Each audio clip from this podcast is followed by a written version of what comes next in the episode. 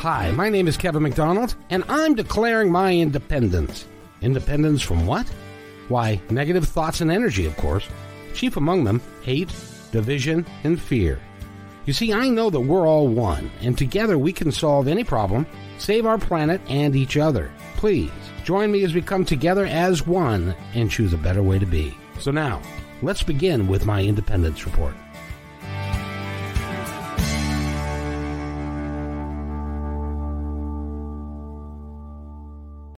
Everybody to my independence reporter, we got a show for you today. We, we have a, a wonderful gentleman that is uh, full of life. He's had quite the life when it, when you go through his resume, which I'm about to do. His name is Danny Van, and he's with us. He was born in, well, you know, he was born in the 50s, just like I was. And he was the oldest of six kids and he's faced many challenges in his life. He's a former trauma and foster care survivor and a prime example of how to overcome life's obstacles. He's been inspiring and motivating people for motivating people for decades through his professional work. Yes, he was of note and in Vegas and other places throughout Canada, he was a Elvis impersonator when Elvis was still alive. Mm-hmm. Which is a very unique position to be in because they could look at the real thing and and and so he he was very good at what he did. And um, he did that for a period of time and he's a motivational speaker. Um, he's worked in computers projects and and and then he then as we all do we he faced a health crisis which was uh, uh, open heart surgery and a heart attack. And uh, and then he decided in the spring of his life uh, somewheres in the in the 50s to become a minister. And he became an ordained minister and he's the founder and director of the aging out academy which we're going to talk about and also his book that he's written which is 99 days of 100% encouragement uh, and his journey and we'll talk through his journey uh, about being the shadow of the king. Thank you very much. You very much. and and and his story of hope and resilience you know Danny, first of all, it's a pleasure to have you with me. Thank you, Kevin. It's great to be here.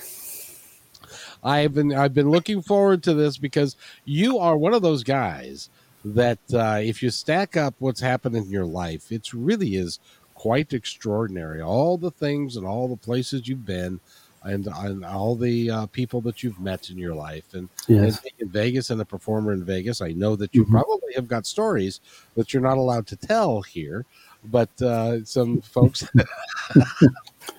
I think that was an affirmative. Um, that, but, you, but, you, met some some great people when you you were yes. traveling around as as doing Elvis. Yes, I did. I, I met some of the greats uh, early in my life as well. I, I, mean, it was I was in my uh, still in my teens when I met some of the old country western greats, uh, Ferlin Husky, Tex Ritter, um, you know, and some of those kinds of folks. Yeah. You got to meet Tex Ritter. I did. He, I, go I ahead. Did. Yes, I met Tex Ritter. I was uh, part of an opening act for a performance that he was doing uh, for the sheriff passing. Oh, hang on a second. I have to cancel this. I beg your pardon. That's all right. That's the president mm. calling. Yeah, I'll put this. I'll put this on mute now. There we go. All right. Yeah, we're good. All right. Um, and you, the, the president will call. Yeah, I'm wondering why I'm still hearing something. Are you hearing that? No. I, I there's a, yeah, there's something in the background. Yeah. All right, it finally stopped. Yeah, that was gone. So that's what happens when you do live. When you do live, you get stuff things happen. You know, but but anyway, I was I was performing uh, in my early. I mean, I was I got my first guitar when I was 16, and so at at 17 years old, 16, 17 years old, I was asked to perform as an opening act uh, for the country western stars that were coming through Michigan, uh, performing for uh, benefit concerts for the sheriff's posse because they did these concerts to raise money to help with families and programs and stuff that they were running. And so I got to meet Tex Ritter, and uh, actually talked with him backstage. He, he used to smoke one of those old pipes, you know, those curly pipes, and stood there with his curly pipe, smoking it backstage. And and I asked him, I said, I said, Mr. Ritter, I said, can you tell me the secret to success in entertaining? And uh, and he says to me, he looks, he drops his pipe and he looks down at me and he goes, son, music is a business. If you treat it like one, you'll be successful. And that sounds like a really good piece of advice. It was incredible advice for a 17 year old who was was wowed by music. Uh, to back up, uh, probably uh, two or three years, I was in an orphanage wanting to get a guitar and wanting to be a singer, and they brought entertainers into the orphanage that that myself and my five siblings were at. Uh, it was St. Vincent's Home in Saginaw, Michigan. And these live entertainers came, a live band came and played for us. And I was just like, wow, this is, these are live musicians and they're singing for me, you know? and it, no, it was like, wow, I got to be around some live musicians. And, and after they got done singing, they came off the stage and shook my hand. And the like incredible person. Yes but but but again it you know you see a lot of these entertainers they come they perform they they get done they run off stage they you know they go back to whatever until the audience is gone then they clean up and leave and you, you don't you never used to be able to get in touch with them well well these guys shook my hand and that really impressed me so much that when i got into my full-time entertaining I literally would jump off stage even before they had wireless microphones. I would get a 200 foot microphone cable. I would jump off stage and I would walk through the audience while I was singing so I could shake people's hands. And I, I, I entertained for over 45 years. And Kevin, I, I did the calculation when I was writing my book, In the Shadow of the King. And I literally took that one handshake at the orphanage in Saginaw, Michigan. I literally shook over 10,000 hands over my career in all the concerts that I did. Oh, uh, and and enjoyed every handshake. I absolutely, absolutely. But the the moral of the story, the message to you out there, if you think a little thing that you do is not a big deal, that's that's a good that that you think that, but do it anyway because you have no idea what one little handshake can do to shake the world because little things to somebody who doesn't have much are really big. I, and I like to say, you know, be kind to everyone, and even if that means, especially at at the grocery store, and especially if they're in, either in front of or behind you exactly. or the or the checkout gal who yes, is yes. standing there all day long on her feet, yeah. and they have to hurt by about hour seven or eight. Oh, no doubt. Yeah. And a lot of times, nobody will say anything nice to her. And the next time, I implore everybody: next time you're at the grocery store, watch the behavior of the people around you when they're getting their check and when they're checking out their groceries, and you can see why a, a, lot of the the checkout people take an attitude because nobody's nice to them. Yeah. So if you yeah. if you just be and you might be the you might be the only person that they're gonna have, get a smile from all yeah. day long, and yeah. make it be you. Yeah, that's, that's important. Good. Yes. That, that's that's really cool. Now let's let's let's talk about your start in life because you mentioned that you were one of six. You were the oldest of six. Yes and you ended up in a foster home and you ended up in an orphanage for a, a long yeah. period of time. Uh, yeah, yeah. Orphanage was for about a year and a half, and then the foster home was another year and a half. Prior to that, we were in what they call today kinship care. Uh, we were farmed out to various relatives for you know months at a time. So, you know, I, I figured it out by the time I graduated high school. I had moved. Uh, 15 times in my life. And so time. it was a matter of the, the relatives that would decide they would take one or two or they couldn't take you all probably. Right. Yeah. There were six of us. Yeah. Yeah. So, so the family, the, the parents got divorced. It was a violent divorce. There was violence before during and after. Um, and so uh, back in the 60s, because because it was in the early 60s when the divorce happened, um, uh, mom's always got the kids in the house, right? I mean, that was just the way it was back then. And and she didn't do a lot of working at the time.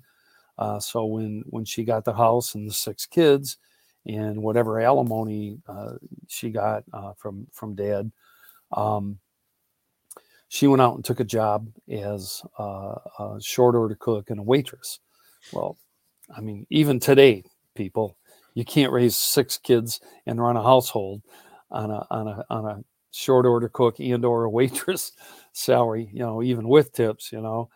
Uh, and so it was a struggle for her. But but even at that, uh, you have to understand that um, uh, mom got pregnant when she was 15. I was born when she was 16.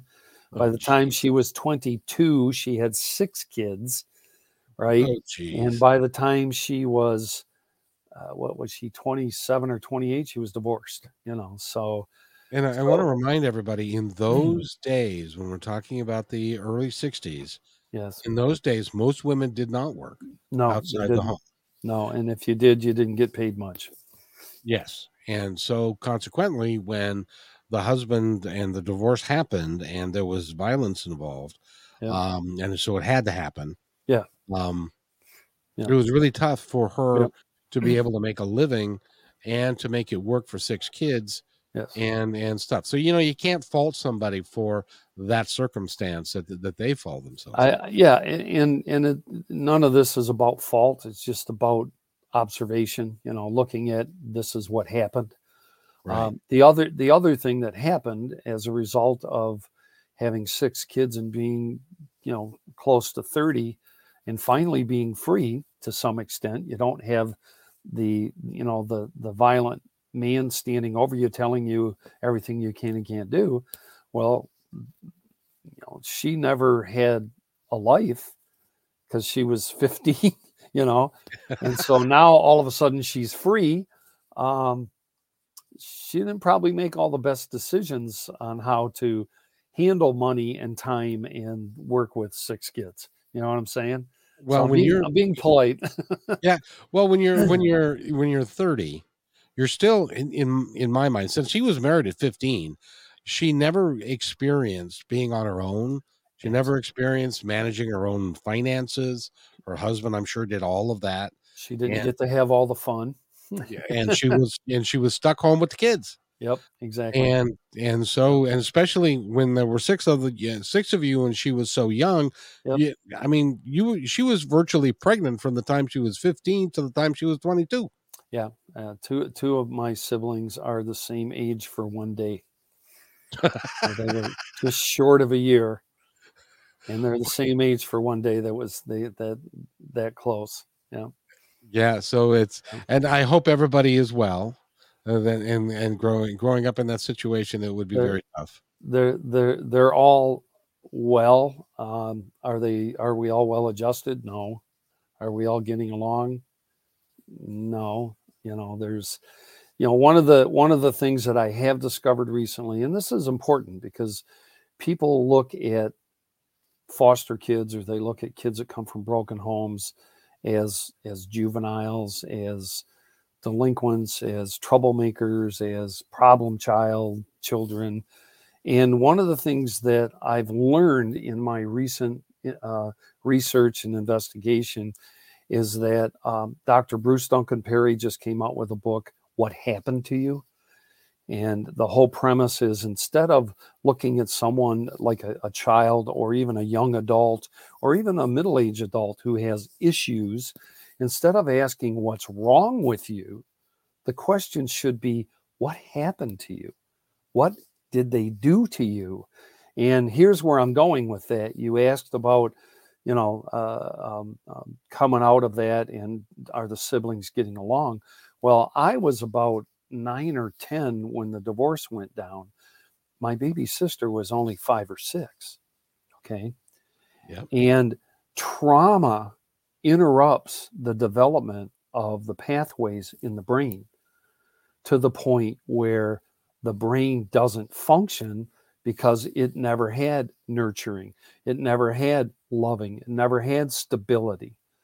It was interrupted. The environment was interrupted. Like I said, myself, I moved 15 times before I graduated out of high school. Every time you move, it's trauma, and changing schools is trauma. You know, having different reasons for moving was trauma. And so it messes with your brain. And the younger you are, the worse it is because you don't know how to form words when you're five, six years old to talk about what you're thinking or feeling or what you need, right? And if you're not getting nurtured and you're not getting all those quote unquote normal life things that are supposed to come with a healthy family, then your brain doesn't get wired correctly. And some people never really get it. The, the good news is it can be rewired if you yes. if you get that love if you get that care and you get that stability the brain can heal itself and so that's the good news but uh, but all these people that are having these problems is you know you you hate to say it's not your fault but the, here's a case where you didn't have the opportunity to grow correctly and so those wires there's gaps you don't have connections in there. Well, you know, a, a couple things. First of all, a, a lot of times, I, I, call it the seven generation syndrome, which is the sins of the father are uh, uh, brought to the son, uh, brought to the son, and that happens with domestic violence. It also happens with people that when they're young, especially women, and uh, they tend to have children when they're young because that's where they're getting their love from is what they think is the, and so a lot of times it could be your mom had you at 15 uh, and your your sister had your nephew at 16 or you know some yep. stuff like that yep. and it, it the, the, the, cycle repeats itself until yes. somebody breaks it yes i broke and, it i broke it. and it you're you're and you have done a fabulous job of of breaking that because that that cycle is pervasive yeah. and it, it can go and it and it invades people's thoughts and invades their mind right. and it can cause a lot of a lot of difficulty and so congrats first of all i got to congratulate you because Thank you've you. done some remarkable things and we're going to talk about some of those things that you that you are doing to give back to uh, the, to the community to help people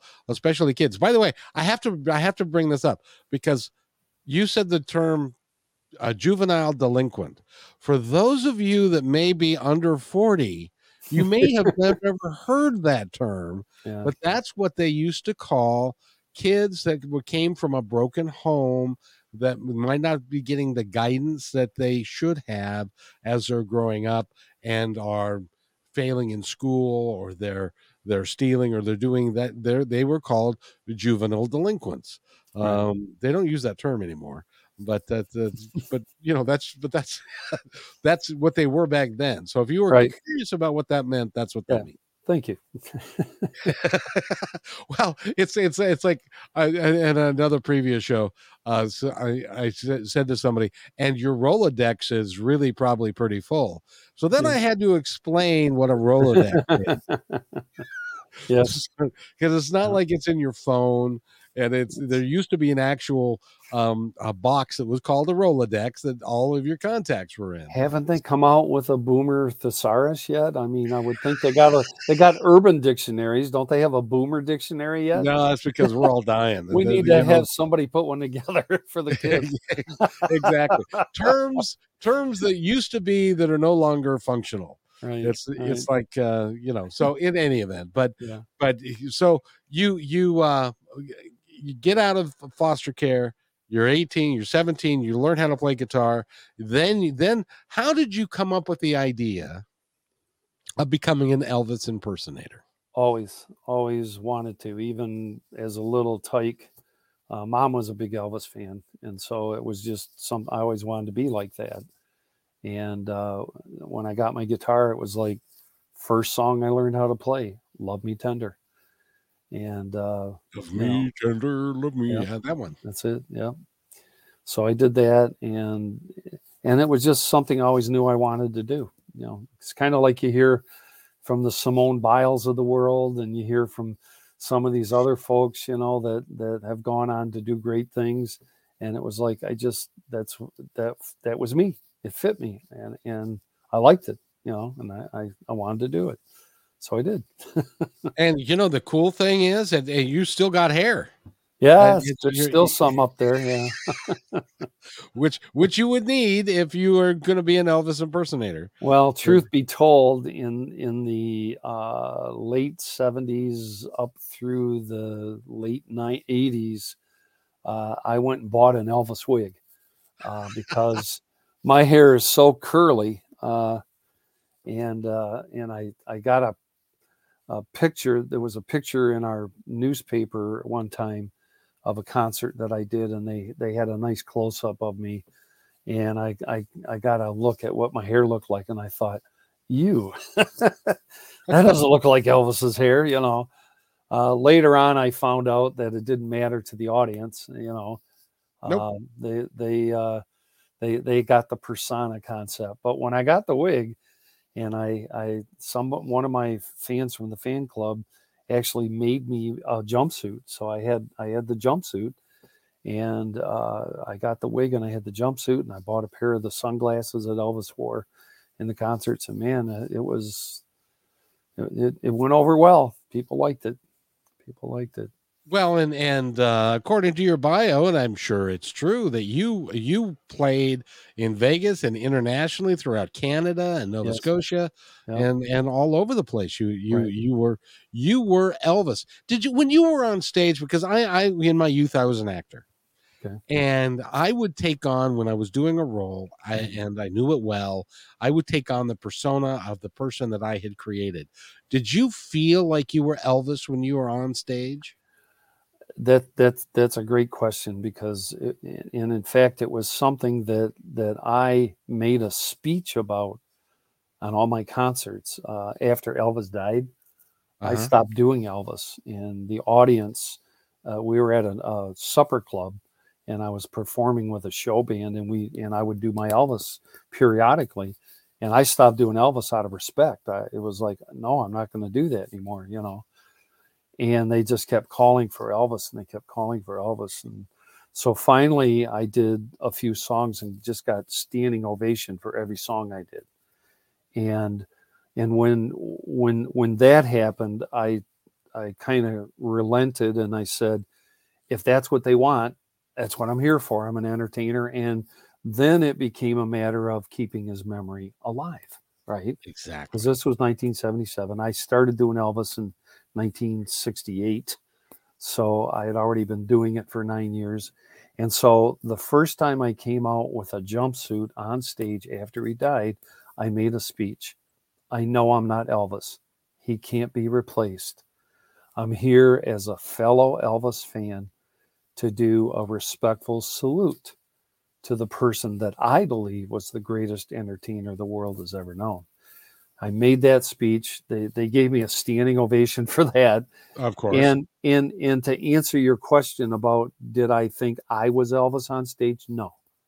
What I did do though was try to interpret what I thought Elvis would do with these various songs based on what I saw his moves in the movies. And I did get to see him perform live twice, right? Um, and so, based on all those clips, and of course, everyone has seen him in concert. You know, if you are have anything to do with Elvis, they had the concerts to you know in uh, in videotaped and all that. I didn't have any of that, so I had to imagine what Elvis would do. And so I didn't really call myself an impersonator back then. I called myself an Elvis interpreter.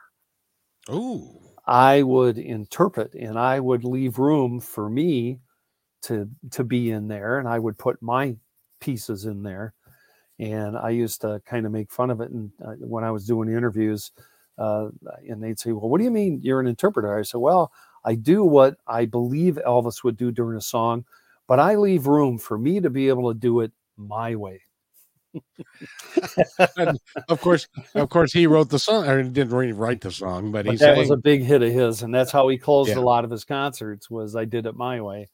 So, and Elvis was unique. He did things his way. So, so uh, no, I, I, I didn't, and that was one of the things that the audience would really appreciated. I, I learned over the years because I saw many Elvis impersonators. I, I went to different uh, activities, uh, different um, events and stuff, and and these guys did try to. In fact, I was at the Detroit uh, News uh, on what would have been Elvis's 50th birthday, um, and so that was in 19 was it 80 85 1985 and they were calling elvis's. And back then this was only a few years after he died there weren't that many elvis impersonators back then right Right. So they they wanted us to all come to the Detroit uh, uh, news building, and and they were going to take a group picture with us, right?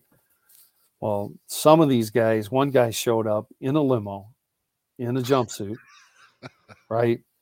Walked in. He came in at the same time I did. Now I was working in corporate America. I was a computer project uh, computer programmer at the time and I was in a three piece suit when I showed up, and I had my jumpsuit over my shoulder and a garment bag, right? And my my wig was uh, I had a wig case, I'm carrying that, and and this guy shows up in the limo, and I looked at him, and I looked at this, and he had not only a limo, Kevin, he had a bodyguard, and. And he gets out of this limo, and his bodyguard opens the door and brings him up to the front door and opens the door for him. And I'm I'm watching all this, we get to the elevator and we're going to go up to, I forgot what floor it was, 11th floor or whatever. And bodyguard pushes all the buttons. We get in. The bodyguard stands between me and him, you know, and he's in the corner and I'm there. I'm just thinking to myself, get over it, man. It's just, you know, he's gone and we're just here to have some fun, you know.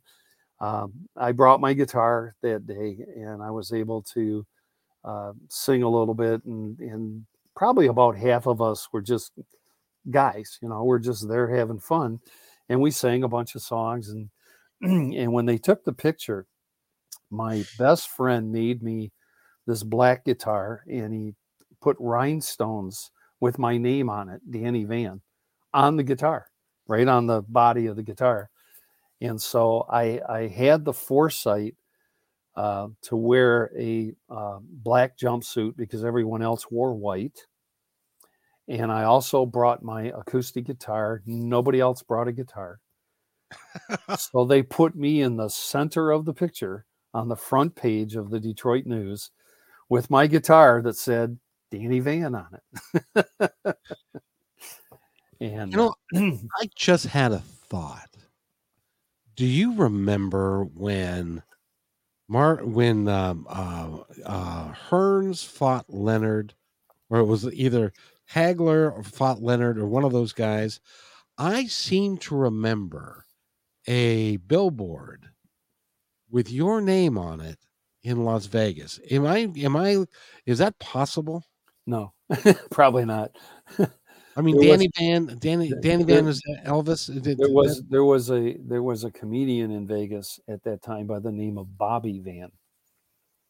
Uh, and, maybe that was and, and, he was pretty big. He wasn't doing Elvis, but he he was pretty big. But there was also at the Imperial Palace, which is where I performed, the Imperial Palace and at the Frontier. There was uh, Legends in Concert, is the impersonator troupe that had Hank Williams, Johnny Cash, you know, uh, Elvis, uh, a couple of the women. I don't remember if they had Dolly Parton or who they had, but anyway, they had like eight or ten impersonators, uh, uh and they so that might have been what you saw, but it wasn't. It wasn't me. It must have been an impersonator. well, and you know there there was a difference, I think, after Elvis passed away, and you know, it, it's it's shocking to me that some of the best idols in the world, um, or um, or musicians or folks that have had an impact, died so young. Elvis was one, John Lennon was another, um, and they've been gone, gosh, fifty years. Yeah, and yeah. you know, yeah. so yeah. But they're, but they're still recognized as being really, really cool folks, and and I think that Velvet, that Elvis's uh, legacy uh, will go on for a long time. But I I think with uh, there were a lot of impersonators that after after he passed away, and they would be impersonators rather than interpreters or rather than folks that were trying to be true Yeah. to the actual Elvis rather than a caricature Yeah. of the actual Elvis. Yeah. Did you find that to be true? Yes, yes, yes. Yeah, because they they weren't there, and and they all had different movies or different things that they saw. That yeah, yeah, and, that- and I was okay with all of it because you know it's good music. Bottom line is, it was good music, and I liked the music, and so that's what I Absolutely, did. absolutely. And But then I moved on from it because just just like now Elvis, it was stressful to to travel the road like that, and I decided not to do that early on. So I got a job in corporate America, um, but uh, still having come through all the stress that I did in my life, and and genetically, uh, the family had a predisposition for uh, what they used to call hardening of the arteries. They now call arterial sclerosis. Uh, so my arteries are narrowing, and I have advanced stages of it now. But stress makes it worse. Uh, prolonged stress kills. uh, at 45 years old, I had my open heart double bypass surgery. Uh, and then at 59 uh, and a half, I had my full blown heart attack, which was the end of my all of my traveling, all of my career, so to speak. Uh, Well, but you know, the cool thing is about and looking at your bio and the man that you are, is the cool thing is is you you can't keep a good man down, and you keep reinventing yourself.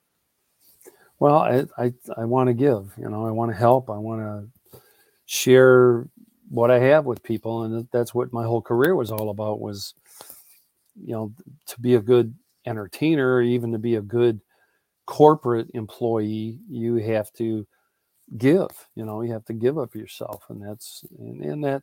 While I sat on the couch for a year and a half recovering from the heart attack, uh, you know, my wife was trying to encourage me and and um, um, I had been doing, uh, of course, all my career. I did a lot of benefit concerts for for kids and families, and you know, muscular dystrophy, you name it. I was there doing a benefit concert. You know, I wanted to help others, and um, while I was on the couch, the words from uh, one of the boys' homes, because I went back and did some concerts for orphanages and group homes.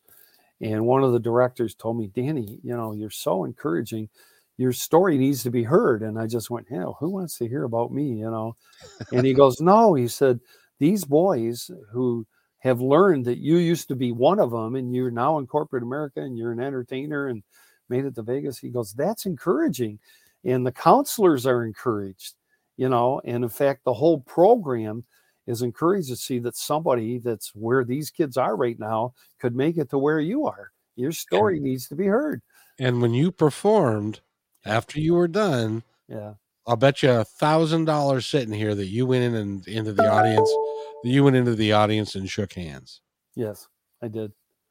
And I, Right. I stayed until the last person in line got to meet me and uh, we sold pictures, you know, and, and uh, signed autographs. I did. I was the last person out of the building. Elvis left the building. I hung around.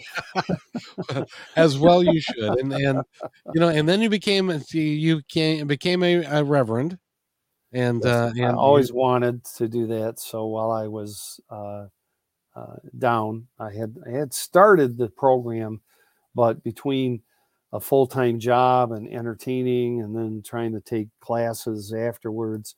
Uh, but but after the heart attack, I had all that time, so I finished it, and I got my associate's degree in theology, and then became an ordained minister. and uh, which which did, did you write the book at the same time that you were down or is this yeah, yeah. later? I wrote the first book when I was down. The the my journey in the shadow of the king. yes I've written two books, right? They're both on Amazon. Right And uh, my journey in the shadow of the king is a lot of what we just got done talking about. How I went through everything. I started out wanting to be like Elvis, and then the older I got, the more I realized I needed to be like the King of Kings, not the King of Rock and Roll. gotcha So Gotcha. that's my journey in the shadow of quote unquote the king. and now you are um, um, you are founder and director of the Aging Out Academy. Uh, yes. Uh, first of all, let's talk about the the book 99 Days of 100% Encouragement. I love the title. I love the book. It was so much fun. and and it's it's about 99 days of 100% encouragement. Yes, it is. And what the where it came from is I after after the heart attack, uh, looking for what I should be doing with myself. I wrote I wrote the first book, and I reached out to Dr. John DeGarmo from the Foster Care Institute because my heart was to help kids in foster care that are coming out of foster care like I did, or or even worse. You know, some some had more problems than what I had, but I wanted to get to them, and I wanted to help them and be encouraged by my story, just like the director of of the boys' home told me. So here I'm trying to heed that and get a hold of some of these kids and try and help them. You know what? I've been there, I've done that. You're going to be okay. It works out in the end, you know. and you got to put some effort, but you can do it. I did it, you know. And so uh, when I met Dr. John DeGarmo, he mentored me for about a year. And during the course of that year, I saw that he had written about 10 or 15 books. He actually has had 60 foster kids come to his home over the years, him and his wife. And he also has adopted three of those. And he still he still has foster kids. And uh, he created the Foster Care Institute to help train and support and be there to be uh, side by side with foster parents. And there's over 30,000 people in his foster Facebook group now. And one of his books was uh, called The Little Book of Encour- of not encouragement, The Little Book of Inspiration, I think it was for foster parents. Mm-hmm. And when I saw that book, I thought, well, wait a minute. Somebody needs to encourage the kids. you know, I mean, yes, the foster parents might need encouragement, but imagine being in it, you know, and going through it. So I, I, I thought a little bit about it. And so the very next phone call, I, I had like monthly phone calls with with Dr. John. And the next uh, conference call that we had, I said, you know, I've got an idea. I said, you have the the little book of inspiration for the foster parents. I said, we need one for the kids. And he goes, okay. He said, what are you going to call it? I said, well, how about 99 days of 100% uh, encouragement? And he didn't even bat an eye, and he just went, I love it. Do it. and so it was like six or eight months later I actually did it. And I think he was surprised that I had done it and, and, and it came so quickly, but it was just, it was there, you know, and it's not all me. Probably about 40, 45% of the phrases and, and, and uh, things in there are, are Danny Van, if you will, and my life experiences. But I, I pulled in stories from other foster people like Simone Biles, like Andrew Bridge, who wrote a book, uh, Hope's Boy, uh, and it was on New York Times bestseller list. Um, there's two or three other people. I bring in stories from Mother Teresa, from Thomas Edison, Ben Franklin, Helen Keller, you know, all these people that have faced diversity and, and circumstances and overcome them.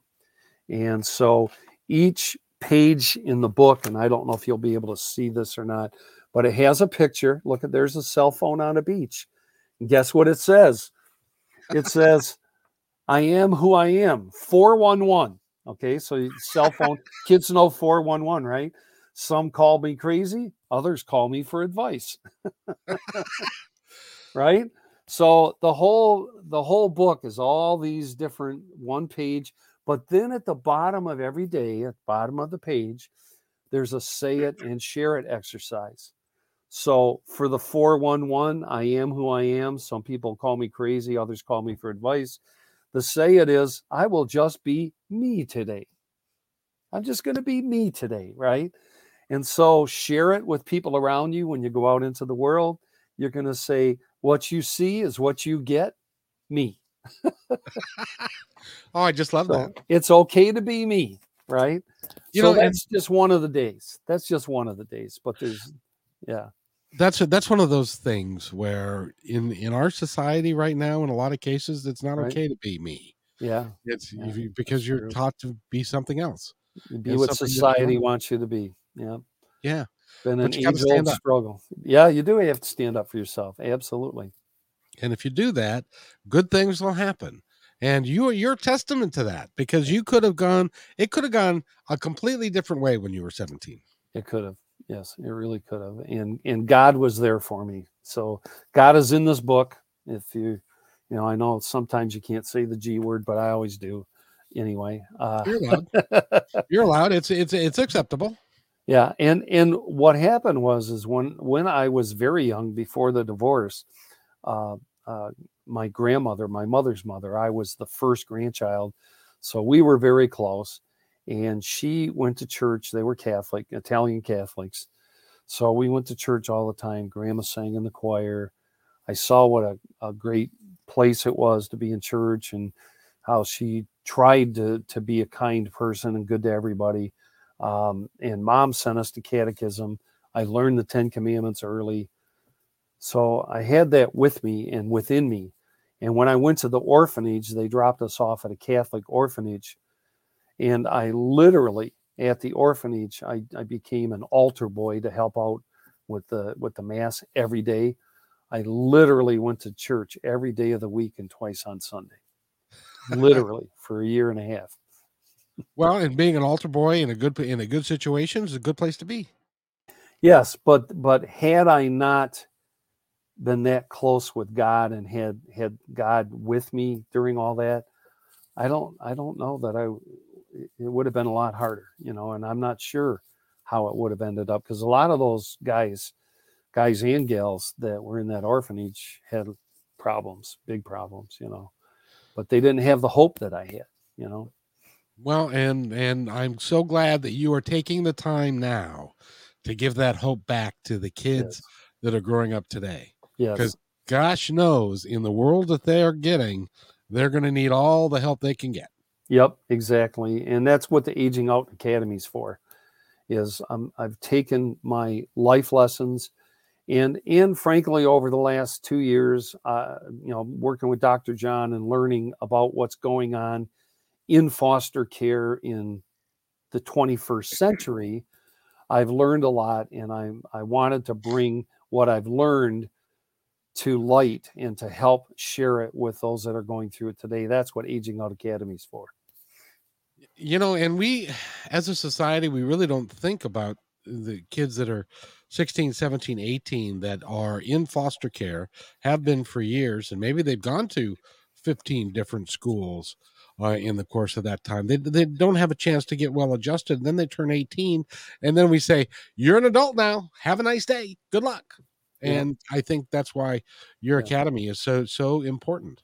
Yes. Um, yes. because you and you do they does anybody really age out or do they just transition to be an adult and they still have got stuff that they need to reconcile from when they were a kid? You know, uh, there eh, right now as we're talking, there's over 450,000 kids in foster care in the United States. You're right, kidding. Right now. Every year between 22 and 25,000 age out and they're no longer covered by the programs, okay? And and the, they did move the age out age. Most states it's 21 some of them as as as uh, old as 24 for some parts of the programs. But these kids eh, there are as many different stories and as many different variations of how their lives went and are going as there are kids because everybody's different so you can't generalize you can't stereotype some kids like andrew bridge for example uh, he's he's in the book, and and he went on to become the director of of the Child Welfare Institute in California. Okay, uh, others have gone on to be doctors. Some have gone on to be great gymnasts. So some people rise to it. Some people will cling to something in their life to become, and this is part of the message, uh, not only of my books but also uh, of the Aging Out Academy is find your passion. Ah. Find what you love to do. Find what you're good at. And if you don't know, guess what? There are free assessment tests you can take online anywhere from five minutes to two hours, depending on how intense you want to make it. And they're free, and they're in my uh, at my website right now. They're in my. I have a free ebook called Foster Youth Survivor Basics which is www. surprisingly enough, dannyvan.com. Make it simple. Make it simple. And it's a free ebook. It's right on the front page. It's like bluish green. It's got some people shaking hands. And uh, it's called Survivor, uh, Foster Care Survivor Basics. And in there, I've got almost three dozen links to free resources to help foster youth. And uh, some of them uh, doesn't matter what your age is. For example, if you need uh, a life coach or a mentor, uh, there's an organization called youseeyou.org, Y O U S E E Y O U.org, and they'll bring you on as as as a uh a, a, life coach student or a mentee for nothing, no charge, and you can have a mentor for life. Uh, doesn't matter how old you are. So if you need somebody to talk to, if you need somebody to kind of like bounce things off of or or or or you never had that father figure or that mother figure they have people there and and i am one by the way i'm a mentor with that and so there's all this and it's it's on my website i have things to help guide foster parents i have things to help guide casas caseworkers and give them ideas to help connect with the kids to communicate with the kids to prepare them. There's a program called First Star program, which goes into high schools. And for those kids that want to go to college in foster care, they they bring them through the whole program. They'll help them and they'll pay for everything. They'll give them scholarships. So there's opportunities and there's help. So there there there are resources for these kids. Oh, tons of resources. But we, we we can't connect with the kids. We don't you know, don't know how to get through to them. Because I, I was going to ask you that that because eh, to end up in foster care, I'm assuming that there was a horrific thing, an event or series of, event, of events that had gone on that young person's life. Usually, is yeah. there a concerted effort to get them the therapy and the help and the and things as they're growing up that they're going to yeah. need through life? in in a lot of states there are programs unfortunately just like there's 450,000 foster kids there's tens of thousands of foster families and foster parents who come in all shapes sizes and mentalities and some are good at it some are doing it for who knows what reason it's you know it's just like everything else in the world you know, everything would it'd be a perfect world if there weren't any people in it. You know, because people mess things up. I We're mess things, I mess things up. Everybody gets selfish or who knows. There's all kinds of things. But but to answer your question, yes, there's programs, but somebody has to walk you through it. The the you know, you also have to remember that when your brain's not wired right, you don't think straight, you don't act straight, you don't want help, you don't know you need help. You're just trying to survive. And when you get into survivor mode, there's there's another book, and I and I quoted uh, Bessel van der Kolk in here in this 99 days of encouragement. I, I quoted him, and I did quote Bruce Duncan Perry. Uh, Bessel van der Kolk's book is called "The Body Keeps the Score." And the whole premise. Now, both of these guys have done over 40 years of research on trauma in the body, trauma in the brain, sure. trauma in youth. What does it do when they become adults? How long do you carry all this trauma with you? Right? Is it repairable? How do you go about repairing it? And in in the body keeps the score says that even if you think that you're over something, when those circumstances arise again, the body autoimmune system kicks in you go into fight or flight, even though I've been there, I've done that, I dealt with it, I talked about it, I counseled about it, but yet when it happens, I'm still there because you can body, get triggered. You, you, you get, get triggered. triggered. You don't even know how. Yeah, yeah. and it and it just affects you in such a it can affect you in such a negative way, and that's and that's what that's why I was asking: Is there help for these? The, for so these kids? The short answer is yes. There's help. Um, and, and there's two major moves that are going through foster care right now. And one of them is saying, you know what? We've got this stream of kids coming through foster care. What if we get upriver in front of the flood and start helping the families before they get so traumatized that these kids are going through this. Oh, you think? What? What? It, yeah, there, there's there's a movement called Family First, and yeah. it's going on throughout the country. Uh, there is also a movement which is being led by iFoster, uh, the small i foster f o s t e r dot org, and that's an organization that is former foster adults who are now banding together to go to Washington, D.C., and all the various government organizations and give their side of the story and make recommendations on how to help, how to not necessarily fix everything, but what where the where the fallacies are today and what would help in the future to try and help turn things around. Well, it takes a village, and we all have to work together to to right. do it. And I, you know, we're going to run out of time, but uh, and I have to have you back, Danny, because you are you are a, a wonderful guest, and I love your message, Thank and you. I want to support it.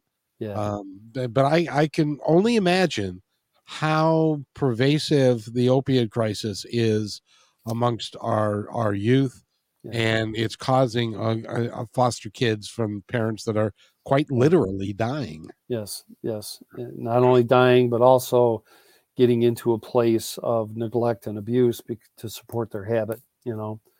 And so, uh, out at Aging Out Academy, I've got listings of, of these uh, resources at my website, dannyvan.com. You can get to Aging Out Academy from there on the front page. Uh, I'm on YouTube with Aging Out Academy, and uh, uh, and, and, I have this, you know, these v- verbal videos uh, so that people can hear the story and hear how some of these things work and what you can do uh, if you have a situation. I invite people to email me. If you go to my website, uh, you can sign up for a newsletter that I put out uh, monthly. I put out resources and links uh, to both uh, foster parents and youth and aging out youth. So um, there's just all kinds, there's just hundreds and hundreds and hundreds of resources and opportunities. What's really cool is that this has obviously become your passion in life. Yes. and anything that becomes your passion in life, you will succeed at. Um, I will. I will work at succeeding at it. you know, honestly, that's all you can do. That's is, is, is the best you can, and yep. uh, I applaud the man that you are and the life lessons that you've had that have led you to this, to where you can now turn around and give back, and that's yes. awesome. And if there's any agencies that watch this, I just uh, delivered 600 copies of 99 Days of 100% Encouragement to the Just in Time for Foster Youth Agency uh, uh, program in San Diego, California. They purchased 600 copies to put into their program so they can give them to the youth. And I've, ha- I've got a couple agencies here in Michigan that have ordered uh, copies. Uh, uh, the Wellspring Lutheran Services and Big Family Home Services here. And uh, these are programs that help not only foster parents, but transitioning youth. Uh, uh, just in time for foster youth is a transitioning program in California, and they're going nationwide. So I'm pretty excited that they've they've decided to to take this this this into their program. So well, you're doing well, son. Congratulations. Yes, it's uh, it's pretty it's pretty dynamic, and and uh, I applaud your work. And uh, we I, will you come back on and talk more? I'd love to. I'd love to. Yeah, I'd love to. Send me questions. If people yeah. have questions or concerns, let me know, and we'll come and get you some answers. we'll do the best we can. Yeah, awesome. Awesome. You know, in a in a country like ours that that has got such unlimited resources, I think it's a crime that there are 450,000 kids that don't have uh, every every advantage in life, and there's also 16 million kids that go to bed hungry. I think that's just a crime that, that that's going on in this country. And, and, and can I suggest what Dr. John has been pushing for many years now, is that that the churches get more involved. James 127 James 127. I I could not agree more because if you want to look at a Christ-like consciousness, getting involved in helping those uh, that are the least among us is our highest calling. Perfect religion, perfect spirituality is this that you help the orphan and the widow. James 127. And I can't thank you enough, Danny Van, for being here. Go to dannyvan.com to get all the information that you need. And uh, he'll be back, ladies and gentlemen. So I'm looking forward to that. Danny, thank you so much for the work that you're doing. And, Thanks, and get some and get some rest and don't have any stress. We need to keep you Yes. around for a very, Right. very long Yeah. time. Yeah. All right. So my main message these days is be encouraged, people. Be encouraged. Awesome. We'll see you next time, Danny. Stay right where you are. Thanks for enjoying this episode all the way to the end. Please give us a like and subscribe to this channel. This has been a production of kmmedia.pro. Please visit our website, oddly enough, named kmmedia.pro, for more details about us and our mission, which is to provide great positive programming designed to inspire us all. I'm Kevin McDonald, and I'm proud of these shows, and I truly hope that you'll like them and share them with friends and family. So, on behalf of our entire team, remember be kind to each other because each other's all we've got. We'll see you next time.